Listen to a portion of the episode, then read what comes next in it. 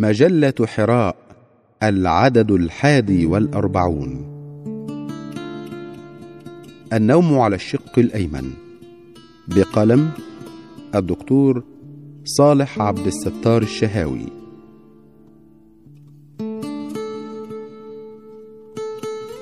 النوم غريزة أو ظاهرة عجيبة في حياة الإنسان ومعظم المخلوقات. ومع ذلك فقد عجز العلماء عن إعطاء التفسير الدقيق لهذه الظاهرة.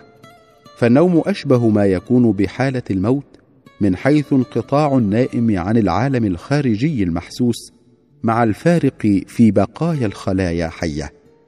أظهرت دراسة حديثة لهيئة الإحصاء الكندية أن ربع الراشدين الكنديين يعانون مشكلات في النوم ويقدر الخبراء أن مئة مليون أمريكي لا يحصلون على كفايتهم من النوم. وفي ألمانيا أجري استطلاع على 1500 شخص تتراوح سنهم بين الثامنة عشرة والخامسة والعشرين سنة من الشعب الألماني. فكانت النتائج أن نسبة 19% من هذه الفئة العمرية يعانون اضطرابا أثناء النوم مما يجعلهم منهكين خلال النهار وأن 30% يعانون مشكلات أقل خطورة في نومهم.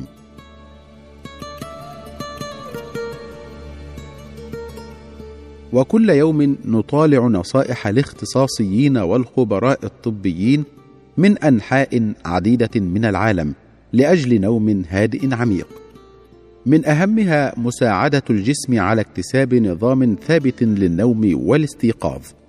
والمعجز هنا عند الاطلاع على هذه النصائح توافقها مع تعليمات النبي صلى الله عليه وسلم وهديه. ولا شك أن التفات الطب النبوي إلى أهمية النوم يدل على حكمة بالغة وإلمام شامل بما يحفظ على الإنسان صحته وسعادته وقدراته الجسدية والعقلية والنفسية. فقد جاء في الحديث الشريف أن الأفضل أن ينام الإنسان على شقه الأيمن.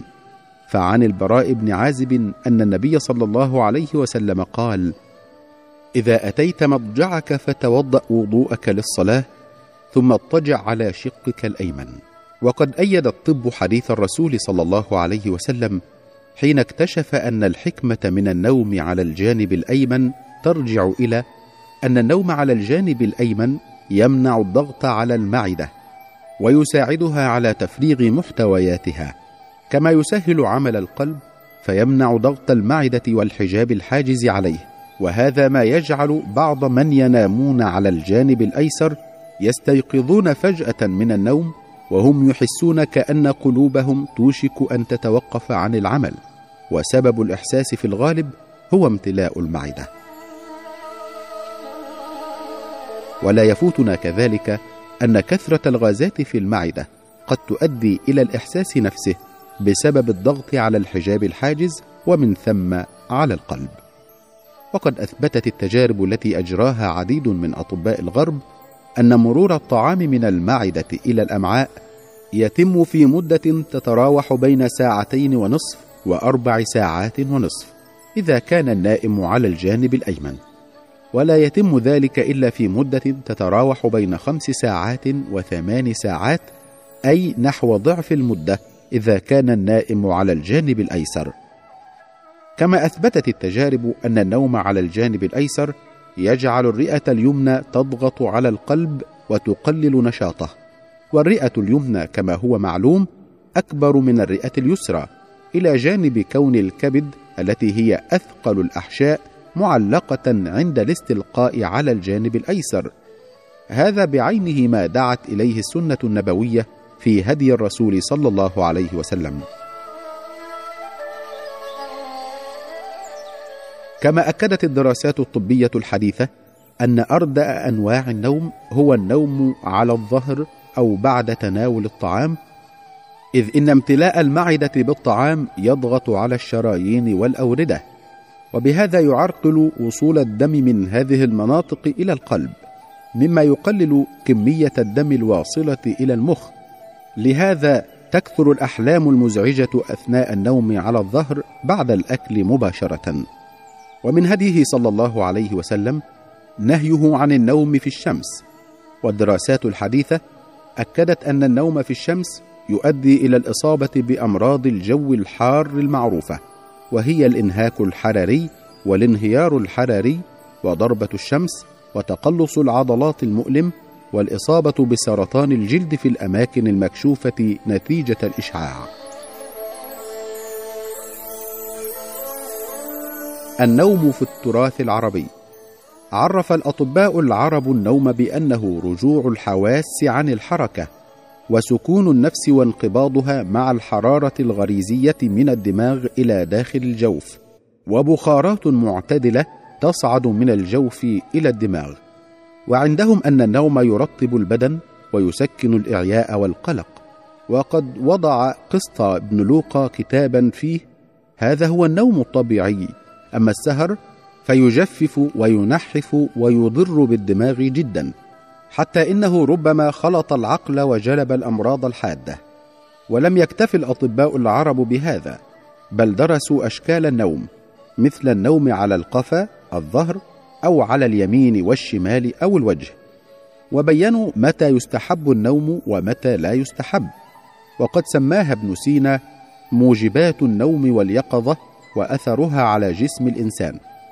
وكانت القاعدة العامة في هذا أن من رغب الصحة فعليه أن يقوم من فراشه في السبع الأخير من الليل.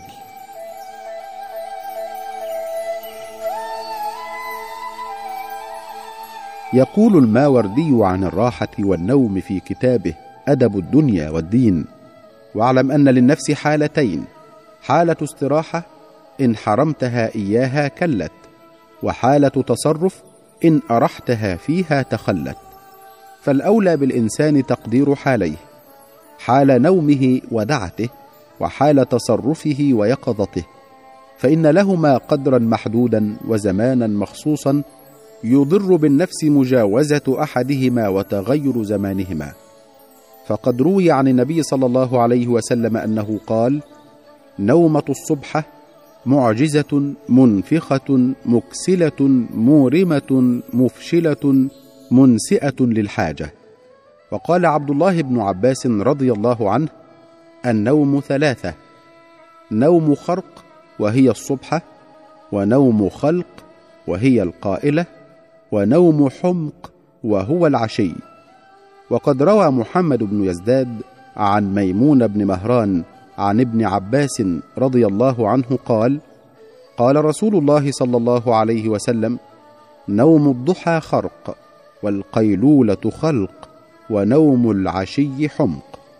وقيل في منثور الحكم من لزم الرقاد عدم المراد فإذا أعطى النفس حقها من النوم والدعة. واستوفى حقه بالتصرف واليقظة خلص بالاستراحة من عجزها وكلالها وسلم بالرياضة من بلادتها وفسادها. وحكي أن عبد الملك بن عمر بن عبد العزيز رضي الله عنه دخل على أبيه فوجده نائما فقال يا أبت أتنام والناس بالباب؟ فقال يا بني نفسي مطيتي وأكره أن أتعبها فلا تقوم بي. وينبغي أن يقسم حالة تصرفه ويقظته على المهم من حاجاته فإن حاجة الإنسان لازمة والزمان يقر عن استيعاب المهم فكيف به إن تجاوز إلى ما ليس بمهم؟ هل يكون إلا كتاركة بيضها بالعراء وملبسة بيض أخرى جناحا؟ للنوم فوائد. منها سكون الجوارح وراحتها مما يعرض لها من التعب فيريح الحواس من نصب اليقظة ويزيل الإعياء والكلال ويخلص الجسم من السموم المتراكمة فيه. ونصح المريض بالنوم بخاصة في الأمراض العارضة كالضعف والحمى. وفي الطب الحديث النوم أحد الوظائف البيولوجية المعقدة التي تختلف اختلافا بينا بين الأشخاص. فهو حاجة وظيفية فسيولوجية ملحة. فنحن نقضي ثلث عمرنا نائمين. والنوم أيضا ظاهرة دماغية. أي إنه ضرورة للدماغ. ذلك الحاسوب الخارق الفريد الذي نطل به على العالم عبر نوافذ العين والأذن والأنف واللمس والتذوق. وتقول عن النوم دائرة معارف الكتاب العالمي النوم أكثر من مجرد فترة راحة. ففي أثناء النوم تحدث تغيرات في الجسم تؤثر في جهاز المناعة. فقد اكتشف العلماء ارتباطا واضحا بين استجابة جهاز المناعة والنوم العميق. والنوم يقدم فرصة لأجزاء الجسم كي تسترخي مبطلة مفعول الاستهلاك من النشاط اليومي. ومن أكثر وظائف النوم أهمية السماح للجهاز العصبي بأن يتعافى بسبب استعماله خلال النهار. مضار عدم النوم. إذا لم ينم الإنسان ظهرت عليه علامات الإعياء والتعب وتضاءلت كمية عمله ونوعه ودقته وقل تركيزه كما ينقص وزنه لأنه لم تتح الفرصة للجسم لكي يعيد ما استهلك منه في أثناء العمل اليومي. وقد يصاب الإنسان في النهاية بحالة نفسية سيئة قد تصل به إلى الجنون. كم وكيف ينام الإنسان؟ إن النوم الهنيء ضروري للإنسان والنوع هنا أهم من الكم فالنوم بين ست وثمان ساعات عميقة متواصلة خير من النوم المتقطع المزعج.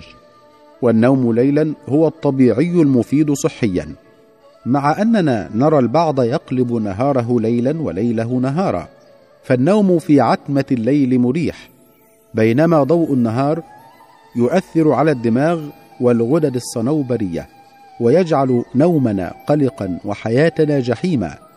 يقول الحق جل وعلا في كتابه العزيز وجعلنا نومكم سباتا وجعلنا الليل لباسا وجعلنا النهار معاشا.